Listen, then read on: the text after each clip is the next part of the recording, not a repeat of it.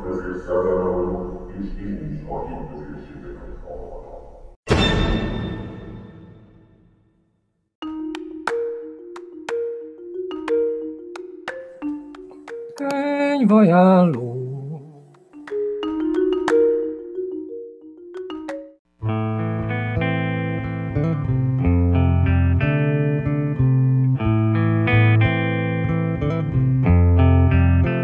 Sziasztok, Máté vagyok, szeretném nektek bemutatni az egyik kedvenc könyvemet, a Stanley a szerencse fiát.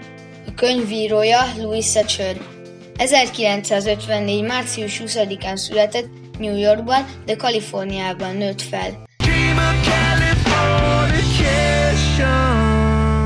Első könyvét jogi egyetemi tanulmánya alatt írta, később gyermekkönyvíróként folytatta. Felesége Kárlá nevelőtanár volt. It's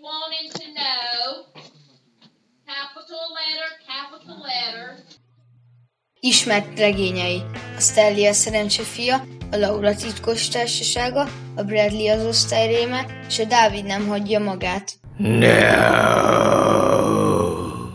Stanley a szerencse fia 1998-ban jelent meg, irodalmi díjat nyert mű. 9-12 éves korosztálynak szánt könyv. Egy fiúról szól, akit azzal vádoltak meg, hogy ellopott egy tornaszipőt, ezért a bíróság a zöldó táborba küldi. Tó nincsen már rég sehol, csak kiszáradt pusztaság. A táborban lakó fiúknak az a büntetésük, hogy gödröket kell ásniuk.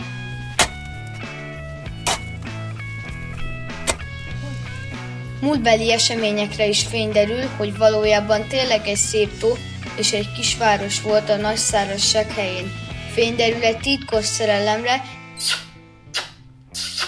és hogy miért átkozták el Stanley családját. Nagyon kedvelt ifjúsági regény, nem csak a fiataloknak ajánlom, mert érdekes, vicces és tanulságos is.